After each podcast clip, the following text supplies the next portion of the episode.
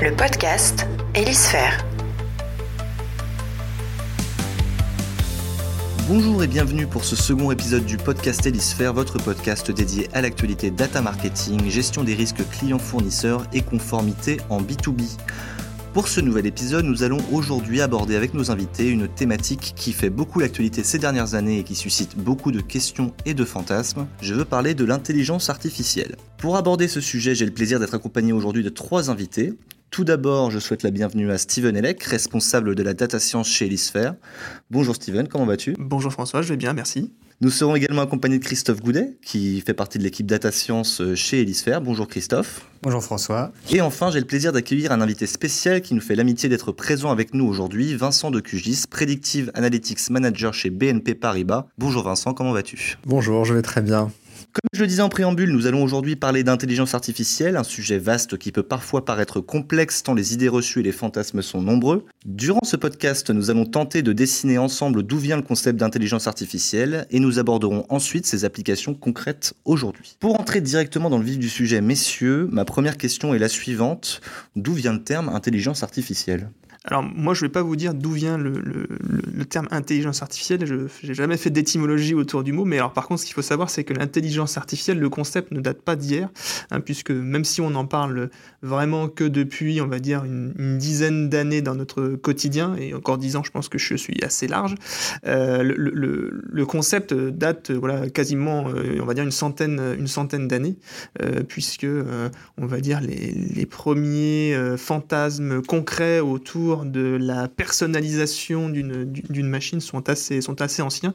Et, même quand, bien même si on remonte très très loin, on peut même remonter jusqu'à l'Antiquité, puisque euh, si on fait un peu de recherche, on s'aperçoit que même à l'époque de l'Antiquité, il y avait déjà des, des, auteurs, on va dire, de, de, livres, si on peut appeler ça comme ça, qui euh, déjà personnalisaient euh, certaines statues de, de, terre qu'on appelle des, des golems, où voilà, on, on, disons que l'humain déjà donnait, euh, avait déjà envie de créer de la vie à partir d'autre chose que de, chair, de chair et d'os. Oui, effectivement. Et euh, en fait, les choses se sont bien précisées euh, à peu près au, moment de la Seconde Guerre mondiale. Il y a eu un, savant assez génial qui était Alan Turing qui, a, qui s'est permis à la fois d'inventer le concept d'ordinateur d'une certaine manière et en même temps d'imaginer que ces ordinateurs un jour pourraient dialoguer, penser un petit peu comme les êtres humains.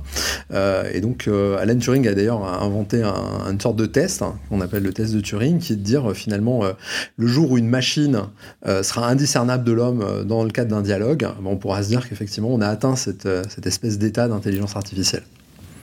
Et le test du Turing qui existe, voilà, qui est encore beaucoup utilisé aujourd'hui, dont on entend encore beaucoup parler. Euh, c'est vrai que je, pense qu'aujourd'hui, le test de Turing, tu me corrigeras Vincent, je pense qu'il n'a pas trop, plus trop de sens peut-être par rapport au, sens originel euh, de, de, non. Euh, non, et puis il y, a effectivement un côté assez, artificiel, hein, c'est-à-dire qu'il y, a depuis très longtemps, on essaye d'atteindre ce test. En l'occurrence, ça n'est qu'une partie de ce qu'on pourrait appeler l'intelligence, qui est vraiment intéressant, je pense, dans le concept, c'est que ça a forcé depuis euh, les années 50, hein, la, première fois où le, terme intelligence artificielle a été utilisé, c'était dans la bouche d'un savant qui s'appelle Marvin Minsky, qui est la génération après Turing, où on a commencé réellement à faire des applications, à travailler sur des robots, etc. Et, euh, donc, euh, la, la, vision de Turing, elle a commencé à se concrétiser à ce moment-là, avec, euh, avec les travaux de Minsky, puis toute une, toute une génération de, savants qui ont, qui ont suivi. Une des applications, euh, ça a été de dire, bah, on va faire euh, des, des, programmes qui sont capables de discuter avec les gens, hein, donc les, fameux chatbots dont on entend parler. Et euh, on, voit bien aujourd'hui que bah, la plupart des gens ont été exposés à des chatbots dans leur vie quotidienne. c'est pas ça passe pas le test de Turing aujourd'hui. Hein. On, ne va pas se mentir. Très rapidement, on se rend compte qu'on n'est pas face à une vraie personne, mais simplement un petit programme.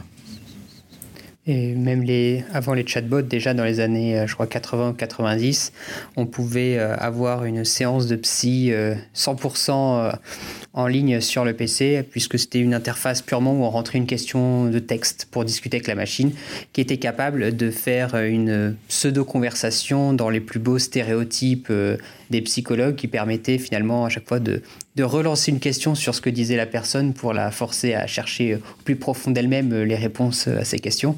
Mais on peut dire déjà que c'était une première étape des chatbots et c'était bien avant la révolution d'IA que nous vivons aujourd'hui.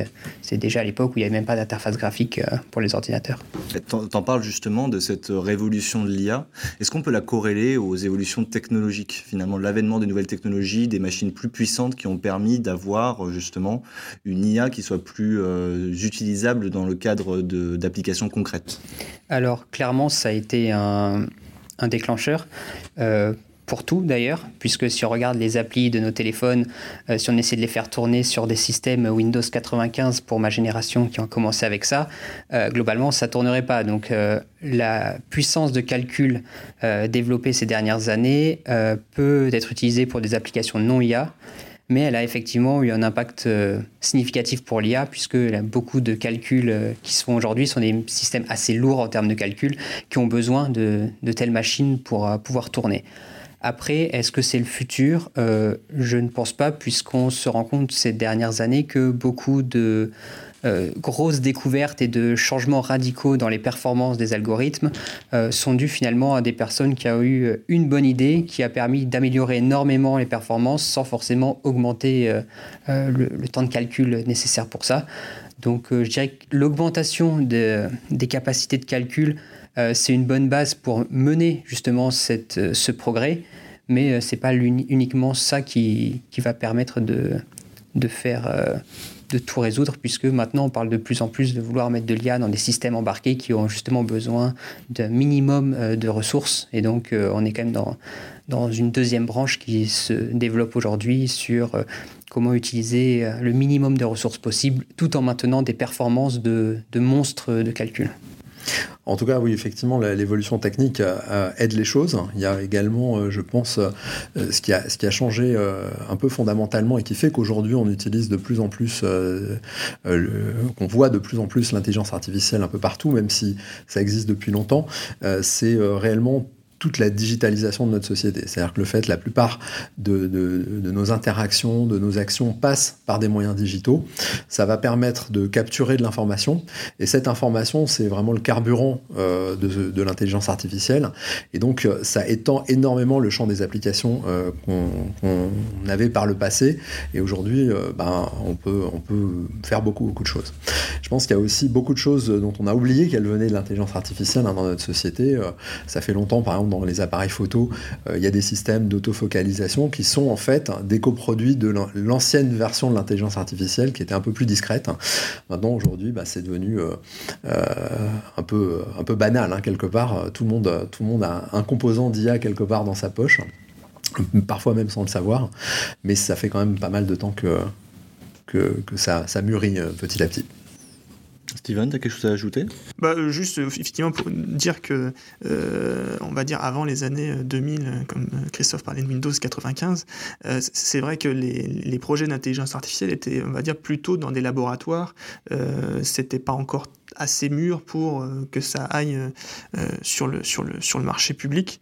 Euh, il y a quand même eu, même si, comme on disait tout à l'heure, le, le, concept d'intelligence artificielle n'est pas, pas tout jeune, il y a quand même eu beaucoup de, de freins voilà, avant que, que, que, ça arrive dans notre quotidien. Le premier, effectivement, c'était le, le frein technologique, puisqu'il faut quand même des ordinateurs assez puissants. Et le deuxième, c'est comme le disait Vincent, c'est la, la donnée. Hein.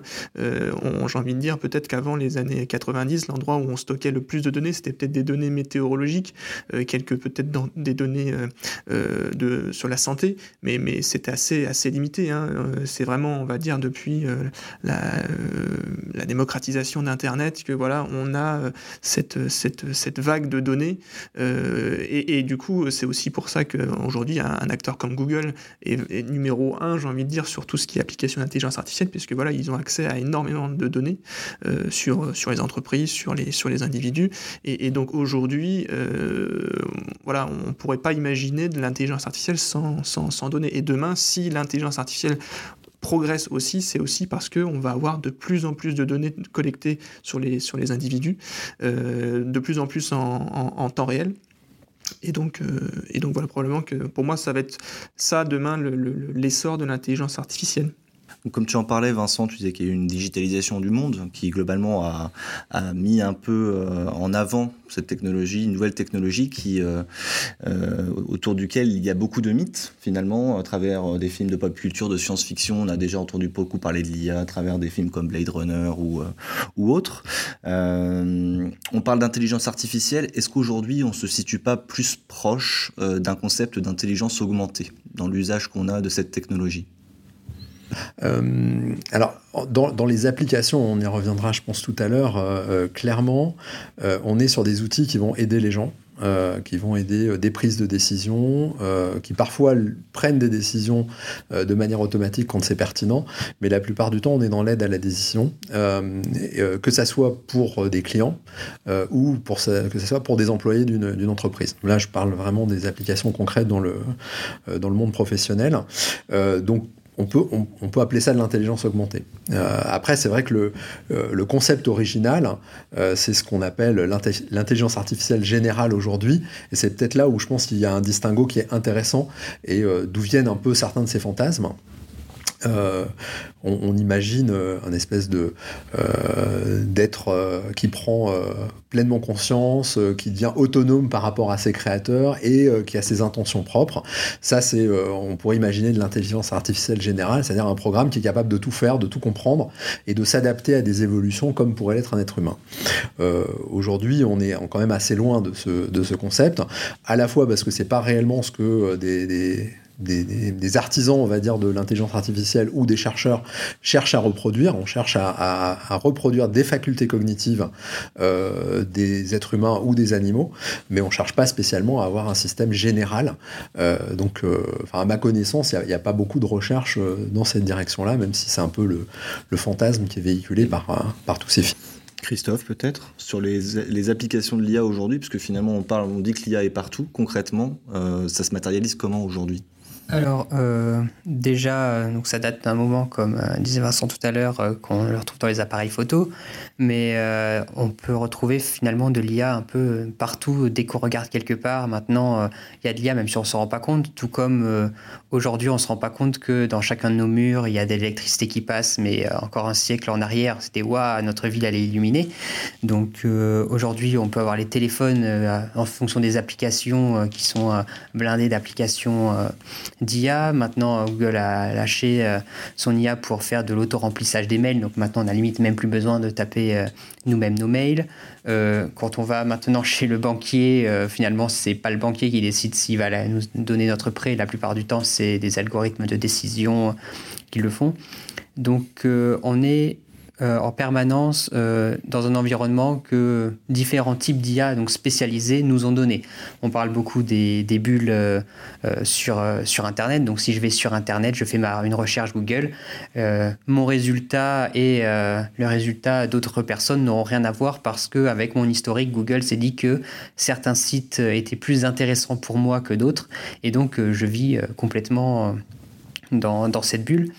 Et donc, euh, voilà, finalement, toutes mes interactions avec le web euh, sont finalement totalement générées par de l'IA, même si je veux aller sur des sites euh, assez basiques. Donc il y a cette dimension, on va dire, automatisation. Tu parlais des mails justement auto-remplis par Google. Cette notion d'automatisation, c'est des, un des avantages qui est le plus amené par les gens qui parlent d'IA aujourd'hui, l'automatisation de certaines tâches à faible valeur ajoutée. Steven, est-ce que tu peux nous parler un peu de tout ça? Alors euh, oui, euh, moi je voulais juste revenir sur la question euh, précédente avant de parler sur, sur ce sujet-là. par rapport au mythe de l'IA, moi, quand je, je, parle de, ça avec des gens qui sont novices de, l'intelligence artificielle, à les entendre parler, j'ai l'impression qu'ils imaginent que tout ce qui touche, tout ce qui touche à la digitalisation de notre société est intelligence artificielle. Sauf que, en fait, alors, euh, je, suis d'accord avec sur le fait qu'il y a de plus en plus d'intelligence artificielle dans notre quotidien et que voilà, il va y en avoir de plus en plus, mais, mais tout n'est pas intelligence artificielle. Par exemple, si vous prenez euh, une application que je pense que beaucoup de gens ont sur leur téléphone, imaginons une application comme Facebook sur une application de, téléphone comme Facebook, euh, si on prend la, totalité du code qui tournent dans cette application-là, il y a très très peu d'intelligence artificielle. C'est beaucoup de beaucoup d'algorithmes qui sont pas forcément des algorithmes d'intelligence artificielle. Hein. ce sont des algorithmes qui vont euh, prendre des, décisions, mais euh, on va dire qui sont basés sur un système de règles, euh, on va dire un système de règles expert codé en dur par, par, des humains. Mais derrière, la, la, la machine prend, on va dire, ne réfléchit pas euh, à toutes les décisions qu'elle vous produit. Euh, je pense qu'aujourd'hui, vraiment la, couche d'algorithmes d'intelligence artificielle qui tourne dans notre téléphone, elle est relativement infime par rapport à la, quantité d'algorithmes qui, tournent sur notre téléphone. Un des exemples que j'aime bien utiliser aussi, par exemple, c'est l'application Google Maps. Quand vous rentrez dans votre téléphone, euh, vous dites je suis à tel endroit et je veux aller à tel autre endroit, euh, c'est pas de l'intelligence artificielle qui vous fait le calcul d'optimisation. Hein. C'est un vieil algorithme d'optimisation mathématique qui essaie de vous, enfin, d'optimiser votre, votre chemin. Euh, il n'y a pas, pas d'apprentissage statistique, de machine learning dans cet algorithme-là. C'est juste un algorithme d'optimisation de, de, de, parcours. Donc il y a beaucoup aujourd'hui d'algorithmes dans notre quotidien et c'est vrai que parfois les, gens ont, peur euh, de, tous les algorithmes qui, qui, sont dans notre quotidien pour savoir si, comment dire ça, ils sont pas en train de nous espionner, etc. Et puis après, j'ai envie de dire, on met le doigt sur l'intelligence artificielle, mais l'intelligence artificielle, ce que je veux dire, c'est quoi? C'est qu'une partie de tous ces algorithmes qui tournent autour, qui gravitent autour de, autour de nous. Et donc la question qui était, François... Sur l'automatisation. Sur l'automatisation, alors... Euh, oui, donc l'intelligence artificielle va permettre effectivement de, on va dire, d'automatiser euh, certaines, certaines décisions. Après, euh, c'est à l'homme Hein, de, de, placer le curseur, j'ai envie de dire, là où il veut automatiser certaines de ses tâches. Nous, ce qu'on, moi, ce que je, vois, c'est qu'effectivement, euh, quand on voit ce que produit un, système d'intelligence artificielle, on, pourrait très bien euh, le, laisser agir de, manière autonome. Sauf que on s'aperçoit que quand on l'utilise dans des cas euh, réels, ben, il y a des fois où, en fait, il a pris des décisions qui, pour un humain, ne seraient pas, ne seraient pas et qui, effectivement, ne donnent pas de bons résultats. Donc du coup, c'est à ce moment-là qu'on se dit bon, on va peut-être pas laisser euh, la, machine, euh, comment dire ça, euh, prendre prendre le contrôle de toutes mes décisions. ce qu'on va faire, c'est que je vais choisir mes situations où elle va prendre des décisions de manière autonome, et sur certaines situations où je sais par avance qu'elles sont complexes ou qu'elles sont ambiguës, où je sais que, ou comment dire ça, que le, le système n'aura pas les informations nécessaires ou le recul nécessaire pour prendre des décisions dans ces cas, je vais, je vais, je vais moi en tant qu'humain euh, dire à l'intelligence artificielle, bon bah là, je te, je te, mets de côté et c'est moi qui prends le relais. Mais voilà, il faut, il faut essayer de trouver le, bon curseur entre justement euh, euh, voilà, intérêt de l'intelligence artificielle qui prend des décisions de manière automatique et moi, humain, qui prend des décisions plus lentes que la, la, la, la machine, bien évidemment. Mais voilà, il faut, trouver son curseur. Alors ça peut être euh, un curseur du type 90% euh, automatique, 10% manuel, ou, du 60-40. Après, c'est chacun, en fonction des situations, qui va, qui va décider. On peut voir euh, avec ce même raisonnement l'analogie entre euh, euh, les machines, va dire pour la révolution industrielle. Hein. C'est pas parce que la machine à vapeur est arrivée et la manière d'industrialiser la production de chaises que ça détruit totalement l'artisanat. Il y a toujours des gens qui font pour certaines applications très précises du travail, on va dire moins mécanisé, et pour d'autres applications où on a de la mécanisation bah, de manière industrielle. Donc, euh, encore une fois, pour les algorithmes, ils sont censés euh, résoudre un problème très particulier. Mais même pour ces problèmes-là, quelquefois, euh, ou alors quand la situation a l'air de relever d'un problème plus large, leur intérêt, c'est peut-être de les mettre de côté pour traiter, on va dire, plus manuellement et avec plus d'étendue de connaissances que peut avoir un humain ce cas particulier. Je pense qu'il faut se rappeler aussi que ce qu'on fait quand on, fabrique une intelligence artificielle, euh, on, fait ce qu'on appelle de l'apprentissage, c'est-à-dire qu'on doit montrer à la machine euh, une quantité d'exemples euh, assez importante finalement de ce qu'auraient fait des humains, euh, des décisions qui auraient été prises par des humains pour arriver à lui faire reproduire quelque part euh, ce type de décision. Donc euh, si on imagine qu'il y a quelque chose qui soit complètement déconnecté de l'humain, on, se rend vite compte que c'est pas aussi simple que ça et qu'on a besoin en général d'avoir un, support, une expertise pour arriver à fabriquer quelque chose qui arrive à la reproduire. Et d'ailleurs, euh, on se rend compte également, ça nous est arrivé euh, dans certains cas, où euh, l'expertise humaine est divergente, c'est-à-dire que d'une personne à l'autre, on n'a pas les mêmes décisions. Et dans ce cas-là, concrètement, on n'arrive pas à, à, faire cette reproduction. On peut reproduire chacune des personnes séparément, mais on n'arrive pas à faire la synthèse, une synthèse cohérente de l'ensemble. D'accord, très bien. Vous avez commencé à répondre à ma, prochaine question, donc ça tombe bien. Euh, l'une des craintes principales quand on parle d'intelligence artificielle, c'est euh, un peu l'image euh, de Terminator de Skynet, la machine qui va remplacer l'homme. où est-ce qu'on en est finalement aujourd'hui de cette situation-là? D'autant d'un point de vue des contraintes technologiques. Est-ce qu'on peut dresser un peu un état des lieux de d'où on en est par rapport à ça? Skynet, Skynet dépasse peut-être l'homme en termes stratégie, euh, mais euh, n'a pas forcément l'empathie et l'émotionnalité qu'apporterait euh, une mère à son enfant ou la famille ou des relations voilà, vraiment sociales. Donc finalement, Skynet, est-ce qu'elle est vraiment plus forte que l'homme? Je ne pense pas. Elle est ultra optimisée pour une chose qui est peut-être la stratégie et détruire les hommes. Ça, ça s'arrête un peu là. Donc beaucoup d'algorithmes qui tournent aujourd'hui sont bien meilleurs que ce que fait l'homme pour une tâche précise au dépend de tout ce qui fait les humains, c'est-à-dire aussi leur polyvalence à de multiples tâches. Donc les algorithmes de reconnaissance d'image, maintenant on est à un niveau où on est globalement à limite meilleur que les hommes pour reconnaître euh, des objets dans des images. Euh, par contre, l'algorithme, il fait que ça, alors que euh, il va avoir beaucoup de difficultés souvent à, à, comprendre de nouveaux concepts. Alors que les humains, on va être, avec assez peu d'exemples, être capable de se dire, ok, ce truc-là est totalement nouveau, bah, je vais pouvoir maintenant le reconnaître et interagir avec ça. Donc on est vraiment sur des choses très très spécialisées pour les algorithmes et je pense que c'est assez euh, dommage de limiter euh, les hommes à toutes les tâches spécifiques pour lesquelles la machine les bat, alors que finalement les hommes sont capables euh, de faire toutes ces tâches où ils sont légèrement moins bons que la machine, mais avec un seul être qui est l'humain je pense que le parallèle avec la, mécanisation de l'industrie que tu disais tout à l'heure est, tout à fait pertinent. C'est-à-dire qu'on ne s'attend pas à ce que euh, artisan arrive à battre euh, en productivité une machine industrielle. Par contre, euh, quand il va se retrouver face à des situations originales difficiles, il va pouvoir probablement inventer des nouvelles solutions. Aujourd'hui, les machines ne sont pas capables de faire ça. On a quelques prémices, on va dire, de cette euh, créativité ou de cette inventivité qui peuvent exister, euh, mais qui ne sont pas euh, aujourd'hui dans ce qu'on utilise de manière industrielle dans les applications de l'IA.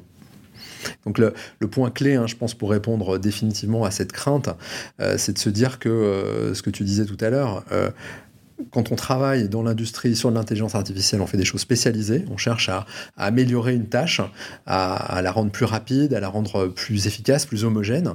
Par contre, euh, on ne cherche pas à, créer euh, un espèce de golem, hein, comme tu disais, euh, qui va venir détruire l'humanité. C'est. De toute façon, ça n'aurait pas de sens. Quelque chose à ajouter, Steven?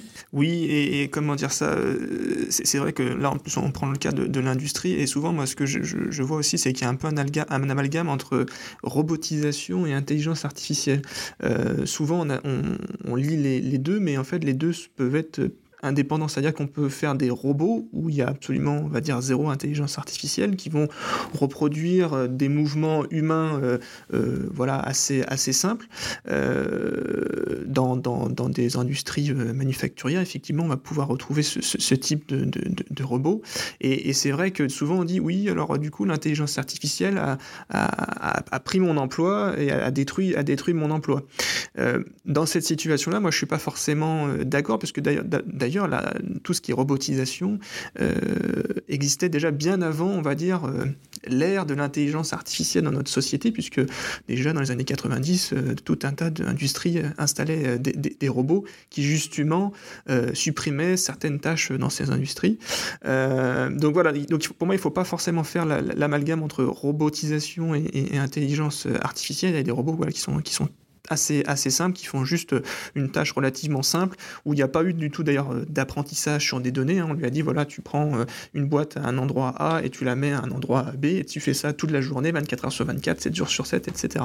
Là, effectivement, ça, ça, supprime, on va dire, euh, ça supprime des fonctions dans, dans, dans des entreprises. Est-ce que ça supprime des emplois? Probablement que oui.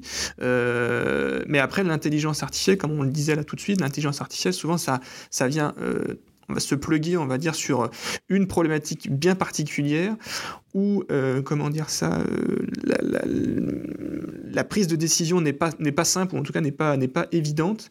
Et, donc, du coup, moi, c'est vrai que ce que je dis aujourd'hui, c'est que l'intelligence artificielle, ça, ne vient pas supprimer des, des, emplois, ça vient plutôt, on va dire, effectivement, comme on disait tout à l'heure, ça, ça, va venir aider le, quotidien des hommes et ça va les soulager de certaines tâches, mais ça ne viendra en tout cas jamais remplacer un, un, employé de, de, bureau dans son quotidien d'une journée complète. Quoi.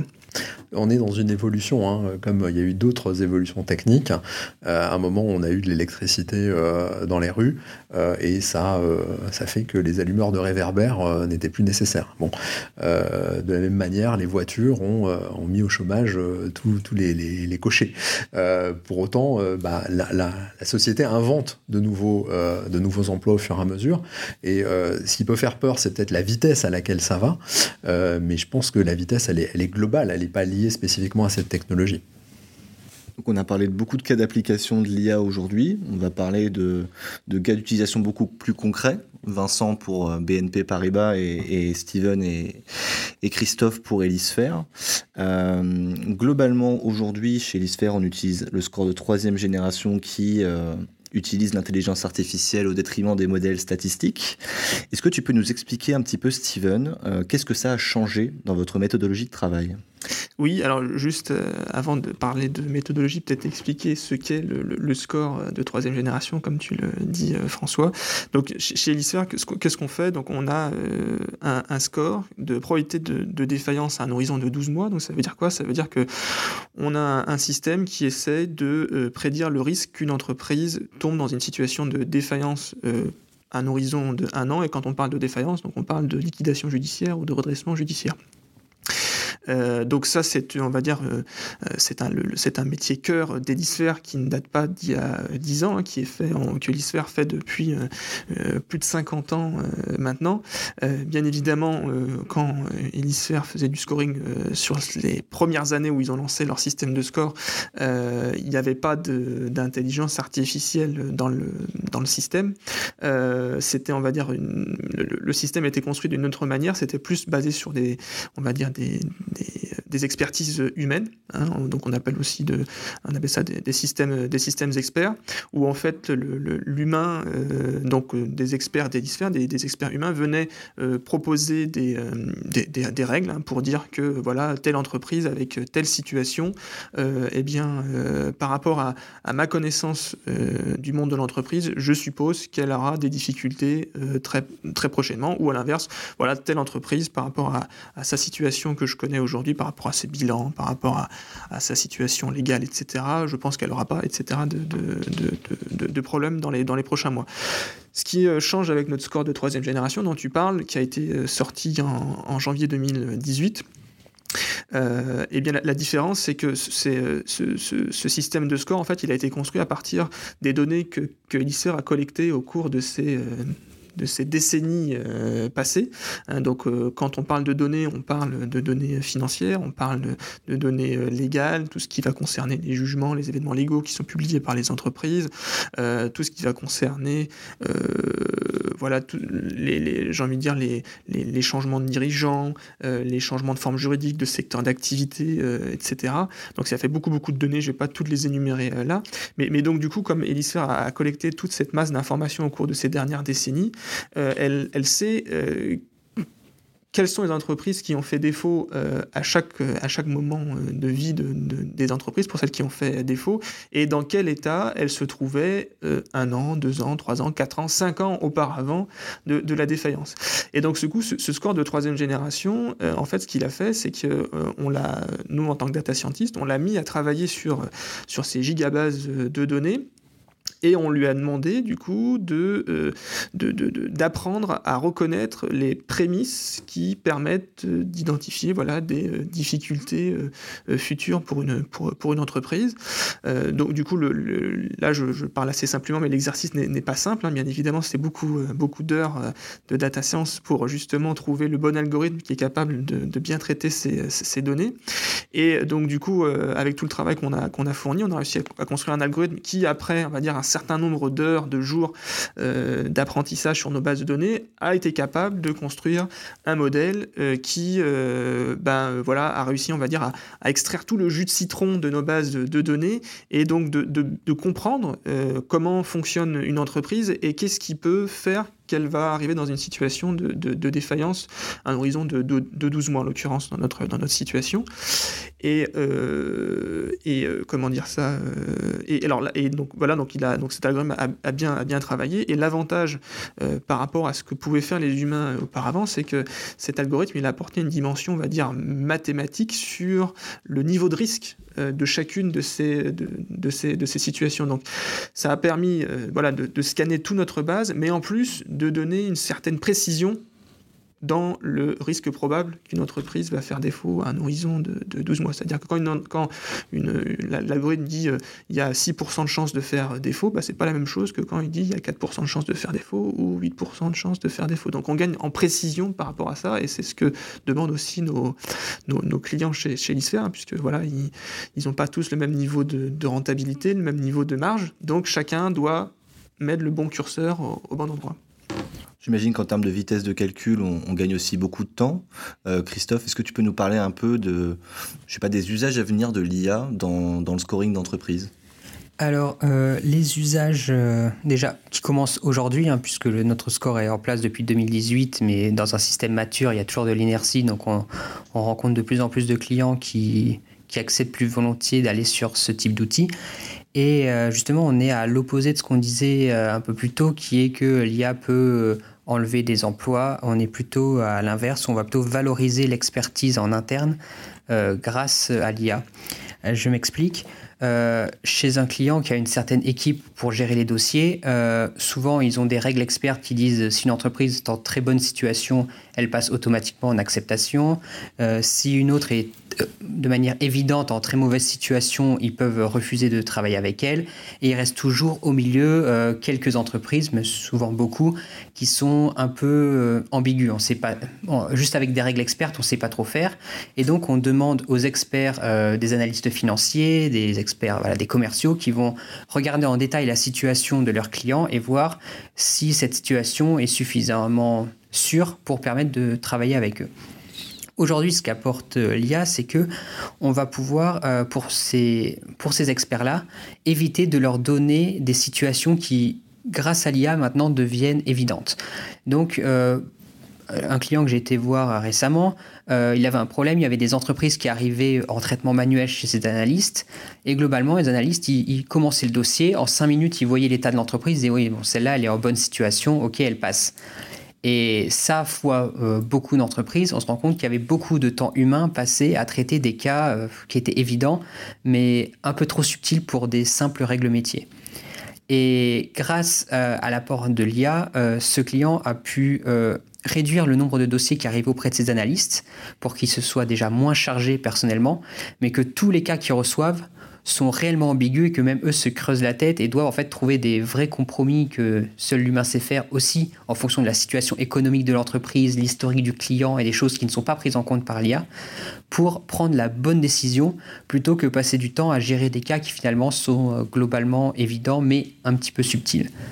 Et grâce à ces usages, euh, tout en gardant la même masse salariale et la même expertise, euh, ce client a pu du coup augmenter le taux de dossiers qui passaient en automatique, donc augmenter son chiffre d'affaires et surtout bien gérer son risque en mettant sur les dossiers sensibles des personnes qui vont vraiment avoir cette expertise et qui vont vraiment pouvoir utiliser cette expertise au, bout de leurs compétences pour euh, déterminer quel est l'état de ce dossier. Donc on gagne effectivement en automatisation et surtout on, se permet de vraiment exploiter au maximum l'expertise que l'on a en interne en, leur, donnant à ces experts des dossiers qui nécessitent vraiment cette expertise euh, plutôt que des dossiers simples sur lesquels ils n'auraient pas forcément une énorme euh, valeur ajoutée et même eux, intellectuellement, ils s'ennuieraient peut-être un peu plus. D'accord. De ton côté, Vincent, tu es du coup Predictive Analytics Manager chez BNP Paribas. L'usage de l'IA chez BNP, ça se matérialise comment? Euh, alors en fait, euh, c'est une question compliquée parce que euh, y a énormément d'usages en fait de, de l'IA aujourd'hui dans une, grande banque comme BNP.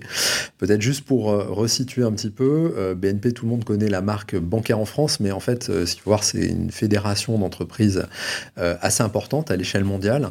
Et donc, il y a effectivement un certain nombre de banques en France, mais aussi dans pas mal de pays européens. mais il y a également d'autres métiers autour de, la banque, comme le financement des particuliers. Donc la marque CTLM, par exemple, fait partie du groupe. Euh, il y a euh, également euh, du leasing automobile, il y a de l'assurance avec Cardiff. Donc c'est vraiment une galaxie de, métiers très importante. Et donc, nous, on est une équipe un petit peu centrale. bon, il y en a, a quelques-unes, mais on essaie de fédérer en fait les, différentes équipes de data science qui existent dans toutes ces filiales et euh, on, collecte en fait l'ensemble des projets qui sont, euh, qui sont faits et il faut voir qu'aujourd'hui il y a plus de 400 projets en fait euh, qui ont pour un bon tiers sont déjà en production, produisent on va dire au quotidien des services que ça soit directement auprès de nos clients ou auprès de nos conseillers ou, pour améliorer le mécanisme de la banque. Euh, et puis euh, énormément de projets qui sont euh, en cours de matérialisation. Donc faire un résumé est assez complexe, mais si on, garde les, les, grandes catégories d'applications, on va avoir dans un premier temps des applications où on va améliorer finalement le fonctionnement et l'économie de la banque. Donc on a euh, beaucoup d'applications dans le domaine du crédit, évidemment, donc ils sont assez proches de ce qu'a décrit euh, euh, Steven, notamment sur le... On a des scores également de défaut pour être capable de savoir si on va financer telle ou telle opération. et ces, produits sont améliorés, ils étaient de la même manière que pour Elisphère avec des approches traditionnelles. Et en fait, on améliore considérablement l'efficacité en utilisant de l'IA. il y a également beaucoup de choses autour de la fraude, de la sécurité financière. On veut essayer de détecter euh, des, cas pathologiques ou des choses euh, qu'une banque n'a pas le droit de financer pour euh, éviter, par exemple, lutter contre le financement du terrorisme ou le blanchiment d'argent. il y a aussi beaucoup d'applications sur le marketing pour être capable de pouvoir donner le bon produit au bon prix, euh, au bon client, euh, et donc optimiser et éviter de trop solliciter les gens, leur donner le bon message. Donc il y a beaucoup d'applications autour de ça. et on va dire que tout ça, et puis beaucoup de choses aussi sur l'automatisation des processus, donc énormément d'applications sur l'efficacité proprement dite de la banque. Et puis il y a un deuxième volet d'applications qui est là pour le coup vraiment dans l'optique de digitalisation que toutes les entreprises connaissent. une des choses qui est fondamentale aujourd'hui, c'est de bien comprendre ses clients. Et euh, on est en train de passer d'un mode où euh, la banque est quelque chose d'indispensable, un peu monolithique, euh, une sorte de, centre d'attraction et les gens viennent pour se faire financer, mais le banquier attend chez lui que les clients viennent. Bah, ce monde-là, aujourd'hui, il est un petit peu révolu. et au contraire, si on veut pas être dépassé par des petites entreprises innovantes, on doit aller vers nos clients, on doit mieux les comprendre. Et là, l'intelligence artificielle est vraiment un élément clé parce qu'on a toute la masse d'informations euh, qu'on a sur nos clients, toutes nos conversations avec les clients, que ce soit euh, au téléphone, en agence, euh, dans les emails, dans les courriers. Tout ça aujourd'hui est une masse qui est inexploitée et qui devient exploitable grâce à l'intelligence artificielle, où là on arrive à, structurer finalement toute cette donnée et à commencer à en faire des applications pour comprendre les clients, voire même pour commencer à les conseiller d'une manière un petit peu automatique. Euh, et d'ailleurs, en fait, une des, nouvelles applications qu'on peut euh, imaginer, qu'on commence à imaginer euh, autour de l'intelligence artificielle, on a parlé tout à l'heure des, chatbots hein, au tout début, en disant, bon, effectivement, c'est pas forcément des choses qui sont très avancées. Par contre, une des choses sur lesquelles on réfléchit, c'est d'avoir une sorte de, conseiller financier virtuel, où là, on est plus passif, hein, comme un, chatbot, où on va attendre une question et essayer d'y répondre, mais là, au contraire, on, essaye de solliciter les gens. Mettant en lumière un aspect de leur vie financière et en leur proposant ou en leur suggérant ou en leur posant des questions euh, qui peuvent les amener à prendre euh, éventuellement quelques décisions. Et ça, c'est vraiment intéressant parce que par rapport à ce qu'on disait euh, tout à l'heure, c'est encore assez futuriste, hein, on commence sur cette voie-là, mais on va, on va pas supprimer des conseillers financiers, on va au contraire permettre à des gens qui n'ont pas assez de conseils financiers, et en particulier nos clients les plus fragiles, ceux qui n'ont pas, qui ne bénéficient pas, on va dire, d'un accompagnement aussi poussé que des gens qui ont un certain niveau de fortune, de, les, de les aider au quotidien, éventuellement à gérer des situations un peu plus difficiles. Donc on espère que justement l'intelligence artificielle sera un, vecteur de progrès pour tout le monde grâce à ce qu'on est en train de faire. Très bien. Eh bien, écoutez, je pense qu'on a fait le tour de la question, une question qui était très vaste. Bah, tout d'abord, merci, euh, merci Steven, merci Christophe et merci Vincent euh, de vous être prêtés à, l'exercice. Nous espérons que ce contenu vous aura plu et que vous aurez pu en apprendre un peu plus sur ce qu'est l'intelligence artificielle. De notre côté, nous vous donnons rendez-vous le mois prochain pour un nouvel épisode du podcast Hélisphère. On vous souhaite une bonne journée et puis on vous dit à bientôt.